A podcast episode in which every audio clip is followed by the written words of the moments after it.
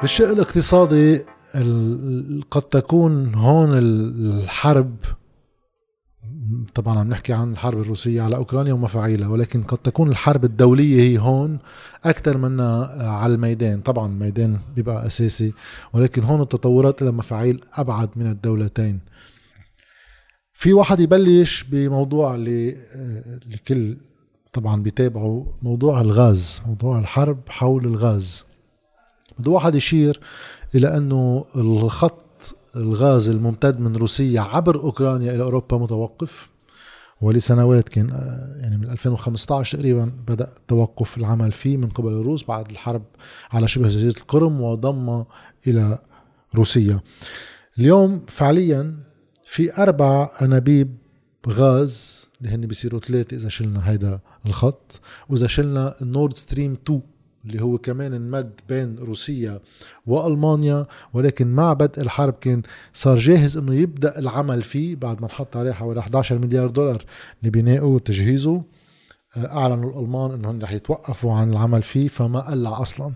طبعا أوروبا بالفيديو الأول اللي حكيناه حكينا قديش تعتمد على الغاز الروسي اللي بحب يرجع يشوفه بالتفصيل. هذا مع اندلاع الحرب حطينا كل الرواية.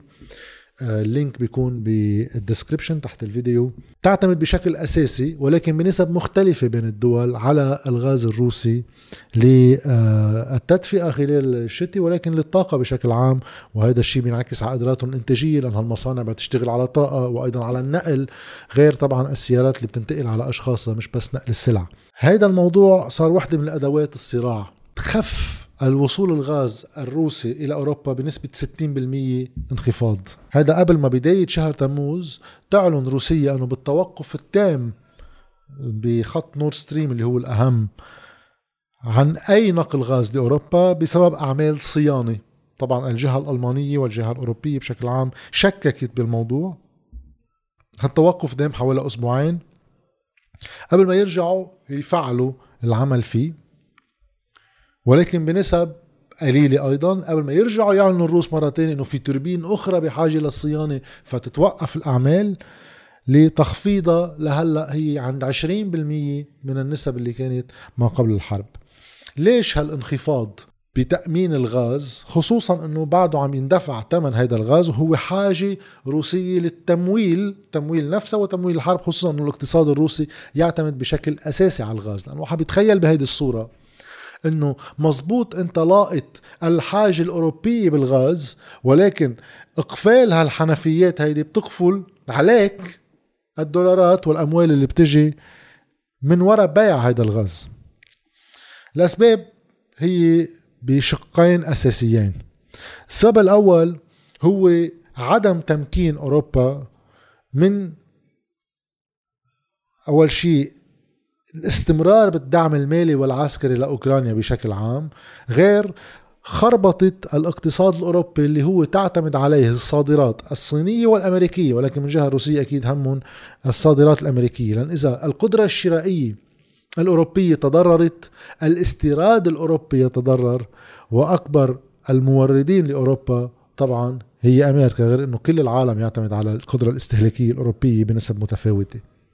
ف في واحد يشوف نسب التضخم اللي عم تصيب أوروبا بأسعار المحروقات ولكن أيضا بالمأكولات ومختلف الأسعار الأخرى تبع السلع. والضرر السياسي اللي عم يلحق على صارت حكومة إيطاليا رايحة ماكرون آه، يعني الانتخابات جرت بصعوبة خسر الانتخابات النيابية تأليف الحكومة موضوع صعب بألمانيا في مشاكل بكل أوروبا في مشاكل حتى في واحد يوسعها على دول أخرى بالعالم. ولكن هون عم نحكي بصورة أساسية. ففي الشق اللي هو بيطال اضعاف الواقع الأوروبي وهذا بياخدك بأنك تجرهم أكثر لتخفيف الدعم وربما تحفيزهم على التفاوض لإنهاء سياسي لأنه بالآخر وين ما وصلت هذه الحرب رح توصل لتفاوض سياسي لأنهائها. من هون كمان الجهة الأمريكية هي عم تبرم وتروح وتجي وتحط ضغوطات لتأمين بدائل. Helping Europe reduce its dependency on Russian gas as quickly as possible. They're, we're going to work to ensure an additional one, 15, one five, 15 billion cubic meters of liquefied natural gas, LNG, for Europe this year. البدائل فيها تكون ال ان جي اللي هو الغاز المسيل لأنه إذا غاز مسيل بصير فيك تنقله ببواخر أما بخطوط نقل أخرى ولكن إذا الغاز بعده غاز بده ينحط أنبوب من دونه ما في يوصل. ولكن جزء آخر هو العمل على خروج أوروبا من الاتكال على الغاز الروسي على المدى الأبعد اللي بده خمسة ستة سبع سنين من خلال تأمين خطوط للغاز القطري بالوصول إلى أوروبا لغاز البحر الأبيض المتوسط من هون بنشوف أهمية وألحاح التسريع باتجاه حل قصة الحدود اللبنانية آه، الفلسطينية المحتلة على الخط وترسيمه تقدر إسرائيل مش كرمال لبنان الموضوع تقدر تبني خط وتوصل الغاز تبعها غير طبعا الاستخراج تبع الغاز. German Economy Minister Robert Habeck is in Israel today. Amid a looming energy crisis, Habeck is expected to discuss potential ways to route Israeli natural gas to Europe. Now, Israel is looking into ways to export its natural gas directly to the continent.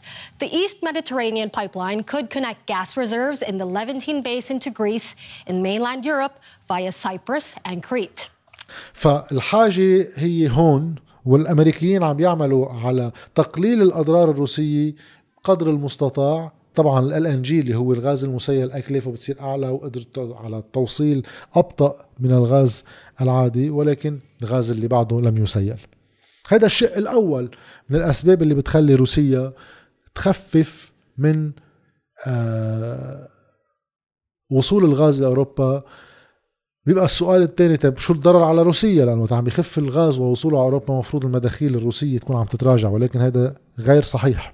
بحسب دراسة ل Center of Research on Energy and Clean Air CREA بيحكوا فيها عن أول 100 يوم من الحرب إنه على الرغم من إنه روسيا عم بتخفض وصول الغاز إلى أوروبا وعلى الرغم من إنه سعر الغاز الروسي هو بالمعدل العام أقل بحوالي 30% أقل من المعدلات الدولية للأسعار روسيا عم بتحقق 60% مداخيل أكثر من نفس الفترة من سنة الماضي.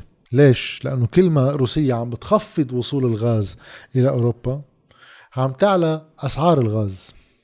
ووقت ينحكى عن أول 100 يوم من الحرب 93 مليار دولار انباعوا من الجهة الروسية إلى جهات خارجية. هيدا رقم قياسي تاريخيا بنسبة 20% زيادة عن العائدات اللي حققتها بالسنة السابقة. الأهم من هيدا الرقم هو ما يعنيه هيدا الرقم. هيدا الرقم بيعني أنه عم بتبيع روسيا حوالي 930 مليون يورو يوميا من هالصادرات النفطية وهو 100 مليون يورو أكثر من الإنفاق اليومي الروسي على الحرب اللي هو عند تقدير حوالي 840 مليون يورو. إذا تخفيض الصادرات الغازية والنفطية الروسية عم تسبب ضرر للجهة الأوروبية ودوليا أكثر مما عم تأثر على مداخيلها لبل مداخيلها عم ترتفع لأنه أسعار المحروقات عم ترتفع وعم تقدر هالمداخيل تغطي لها الأكلاف اليومية للحرب. السبب الثالث أما النتيجة الثالثة للتخفيض الروسي للصادرات الغازية لأوروبا. هو الإشكالية استمرار الإشكالية الأولى اللي حكينا عنها واللي هي الإضرار بالقدرة الشرائية الأوروبية ولكن هذا الشيء بيستمر بمفاعيل مستقبلية قادمة.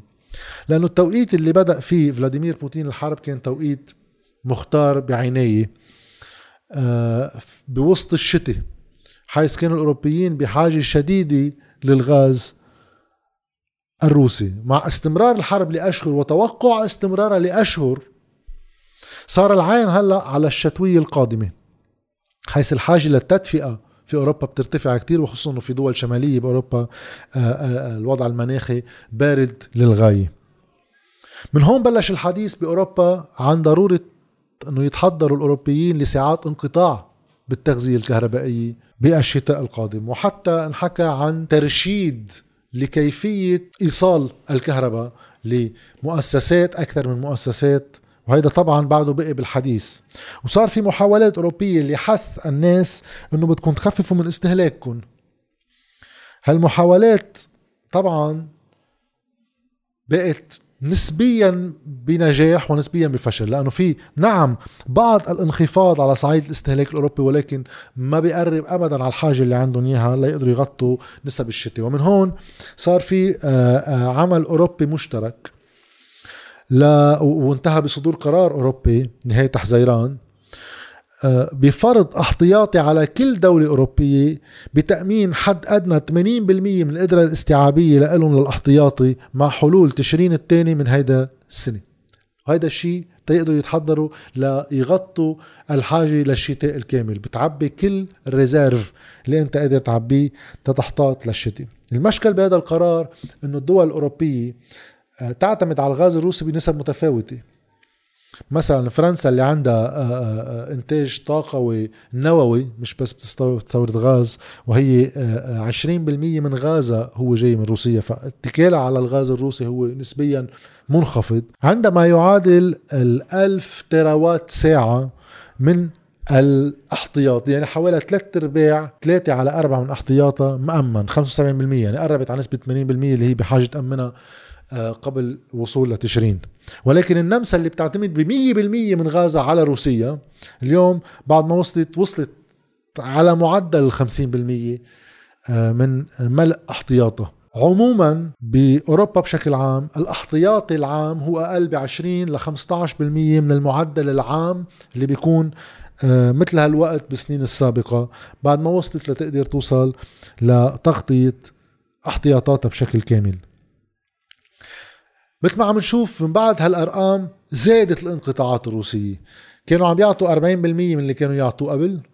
توقفت التوربينات مرة رجعت توقفت مرة تانية وصلوا هلأ لأنه يعطوا 20% لتصعيب إمكانية أوروبا تقدر تحتاط لكل شتويتها ليزيدوا من الأثر الاقتصادي على الدول الأوروبية الداعمة لأوكرانيا بالحرب. من هون عم نلاحظ إنه كل هالقرارات الأوروبية بعد ما وصلت وكل التحفيز للناس إنه آه، استهلكوا كهرباء أقل آه، لنقدر نقطع الشتوية يصير في ترشيد. بعد ولا مرة صدرت بتشريع يفرضوا على الناس ساعات انقطاع أما مستويات محددة من وصول الطاقة لأنه عادة هيدي بيكون لها اكلاف سياسية كبيرة واصلا عم نشوف الاكلاف السياسية على كثير من حكومات أوروبا منذ بداية الحرب من التضخم كيف إذا نزيد هذا العامل اللي بفاقم كل الأزمة. ولكن في محاولة أوروبية بتشريع يصير على الصعيد الأوروبي سموه save gas for safe winter يعني آه، جمعوا غاز لشتوية آمنة.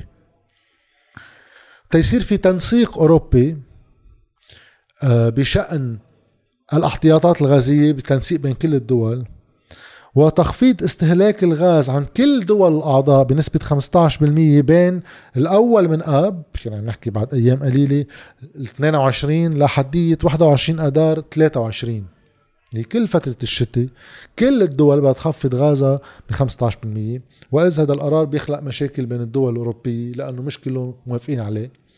ومنلاحظ كأنه في انقسام كثير بيشبه الانقسام اللي صار وقت الأزمة المالية بأوروبا بين دول الشمال ودول الجنوب.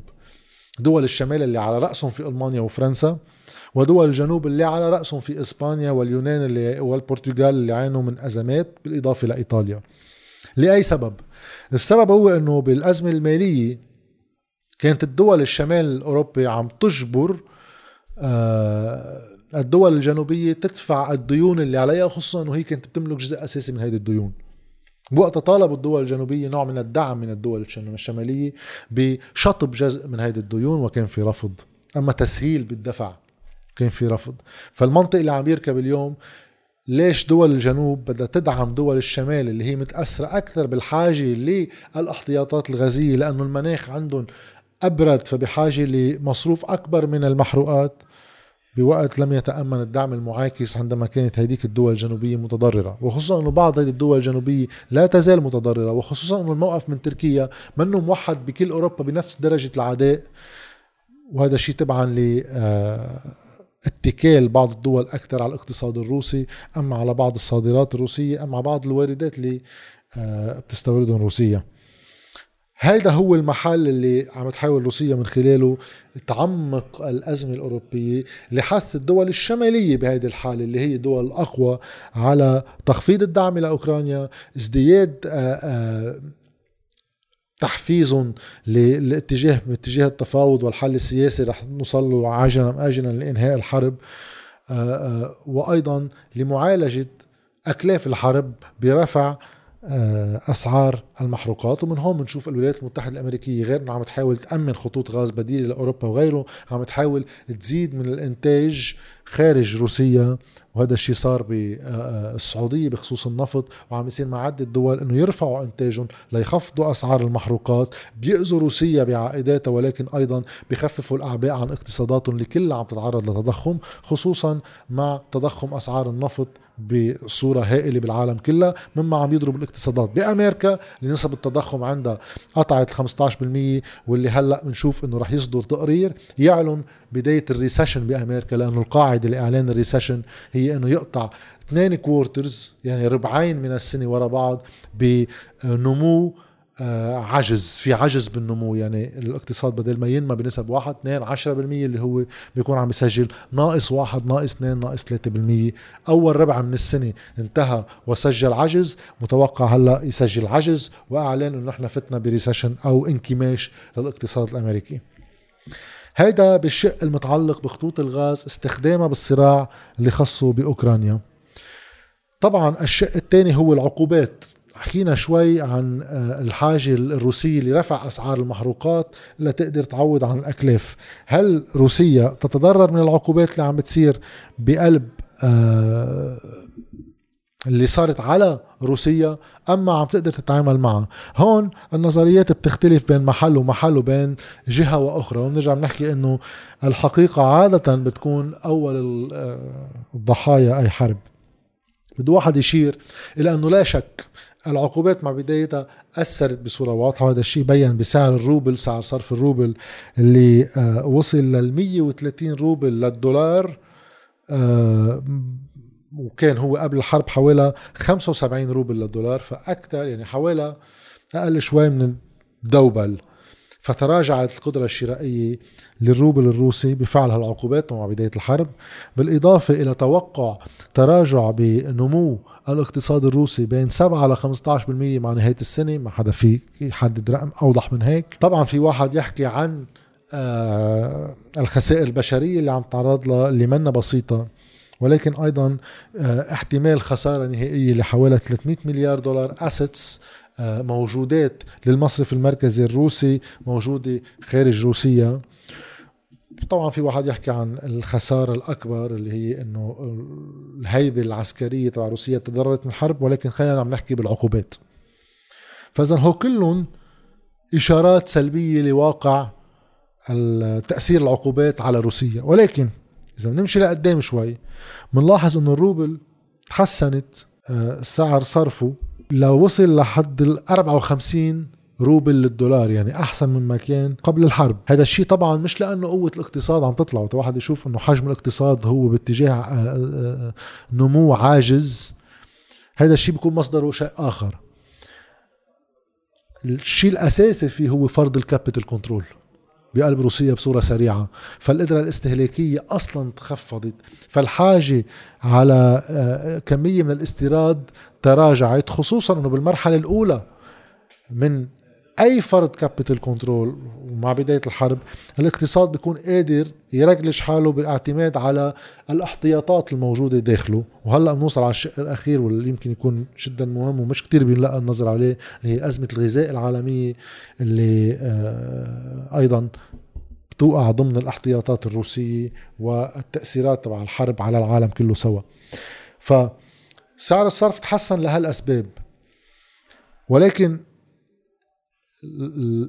الخوف الغربي هو إنه العقوبات على روسيا تعمل مفعول معاكس يعني نظريا تقوي الاكتفاء الذاتي الروسي مع الوقت أما الفصل بين الاقتصاد الروسي وبعض الاقتصادات الأخرى عن الاقتصاد اللي هو تعولم مشان هيك بنشوف روسيا راحت وقعت اتفاق مع إيران بأنه التبادل بين البلدين بيصير بين بالريال الإيراني وبالروبل الروسي عدم الاعتماد على وسيط لا دولار ولا غيره. هذا الشيء إذا توسع بيكون فعليا في جزء كبير عم بيقدر ينفصل. روسيا من جهة تانية عندها استقلال واكتفاء ذاتي بحاجاتها للطاقة عندها آه، مخازن وإنتاج زراعي كبير عندها قوة صناعية جيدة مساحة البلد وعدد سكانه أيضا بيقدر شوي يحمي بقدرة استهلاكية محلية وقدرة دفاعية كمان آه، منا بسيطة. وطبعا لروسيا في حلفاء بالعالم شفنا إيران عم نشوف الحوار مع تركيا اللي هي عم توقف محل بالنص. طبعا في الصين في آه، بعض العلاقات مع الهند في بعض العلاقات بأفريقيا بآسيا الوسطى وغيرها من الدول. تتقدر تأمن ما يكفي من المناعة بوجه هذه العقوبات بعد الشوك الأول اللي طبعا بسجل آه، خسائر لا شك منها بالموجودات الروسية بالعالم المصرف المركزي تبعها لمصالح وحسابات مصرفية لكثير من الأوليغاركس الروس اللي بينحكى عنه كثير المليارديرية الروس الموجودين بالعالم. آه، بهيدا الواقع روسيا اذا في ضرر أولي ولكن غير مؤكد إذا حيكون في ضرر بعد هذا الشيء. غير الضرر اللي بيتحدثوا عنه الأمريكيين بصورة أساسية اللي هي تضرر المكنة العسكرية الروسية بشكل أساسي بقدرتها على إنه تجيب المعدات اللازمة لتقدر تأمن صيانة آه، آه، المعدات العسكرية اللي عم تتضرر وإنتاج بالكميات اللازمة لمعدات أخرى. هيدا بالشق اللي خصه بالعقوبات. نوصل على الشق الأخير.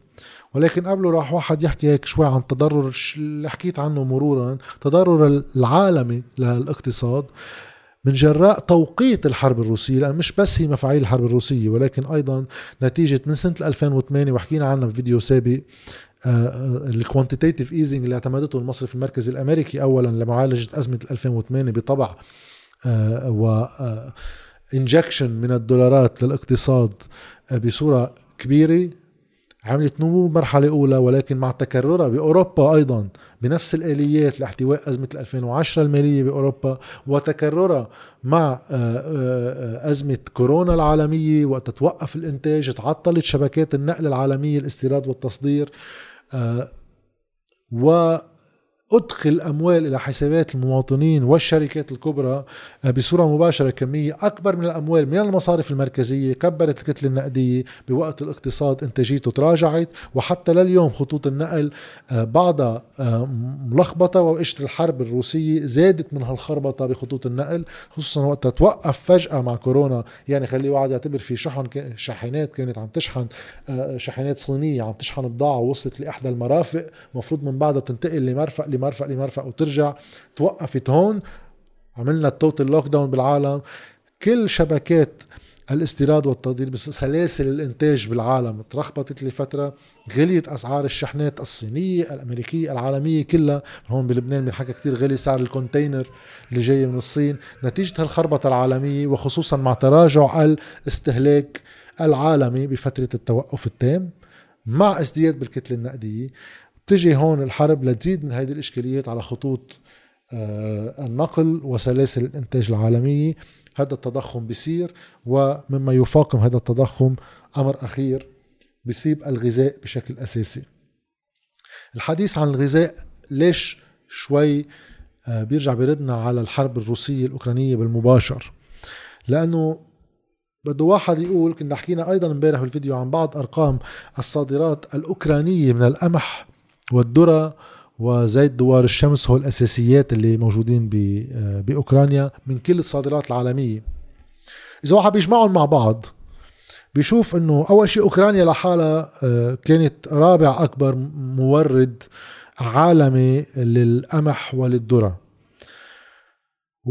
وعندك حوالي 40 دولة بالعالم بياخدوا بحد أدنى 50% من وارداتهم من هالحبوب من أوكرانيا.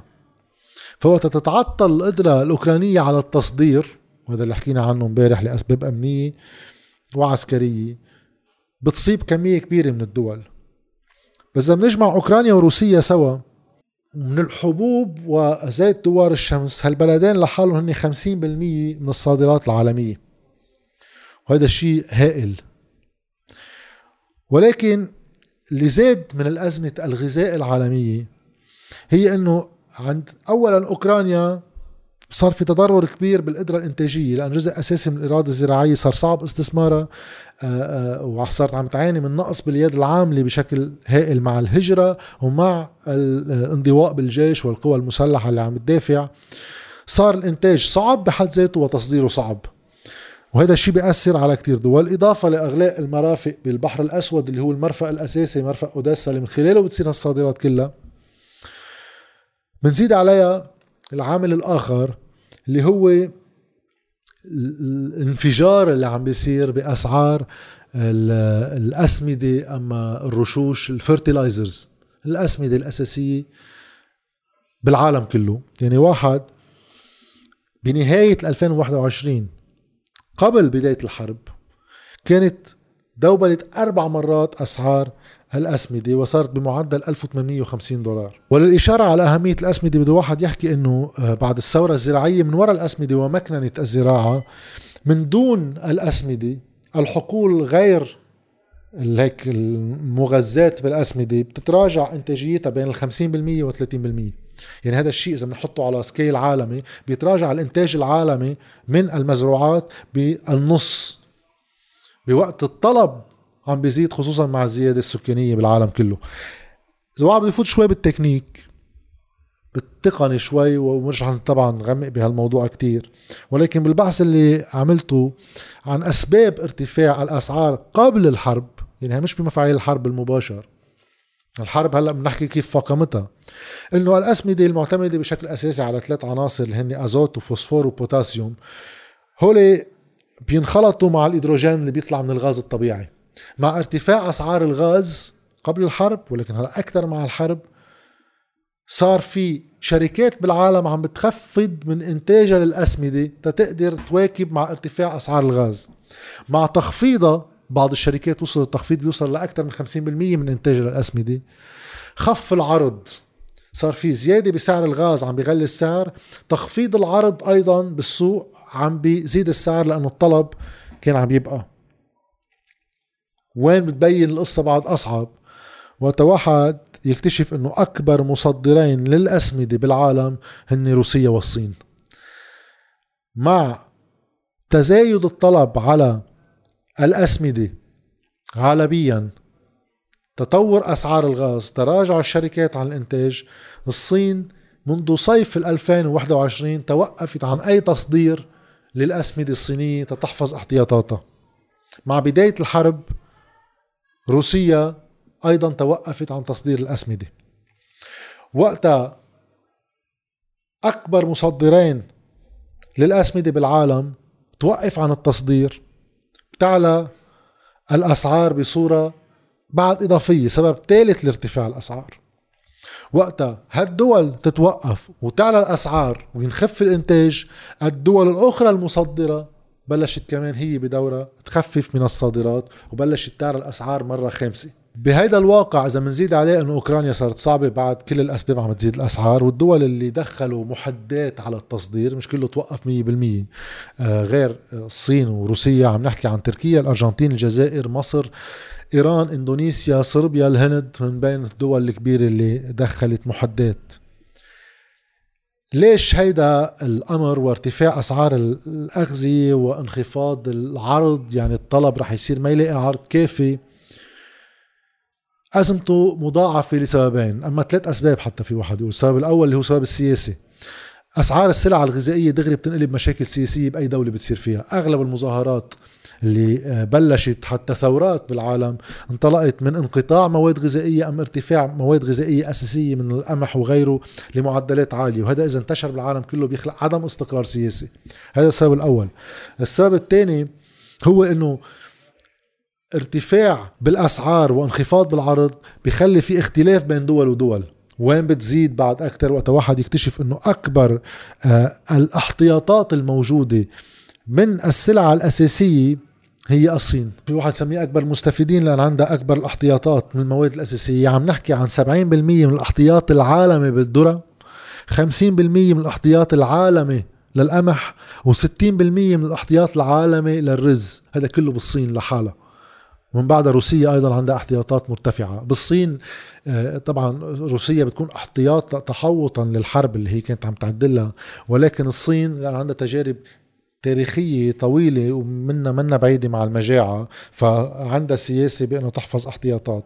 بنزيد عليها العوامل المناخية اللي أدت إلى جفاف في بعض الدول. ما رح نفوت بتفصيلها ولكن أيضا العوامل المناخية وصلت على الهند وفرنسا وأستراليا والصين والأرجنتين خففت أيضا من الزراعات والإنتاج.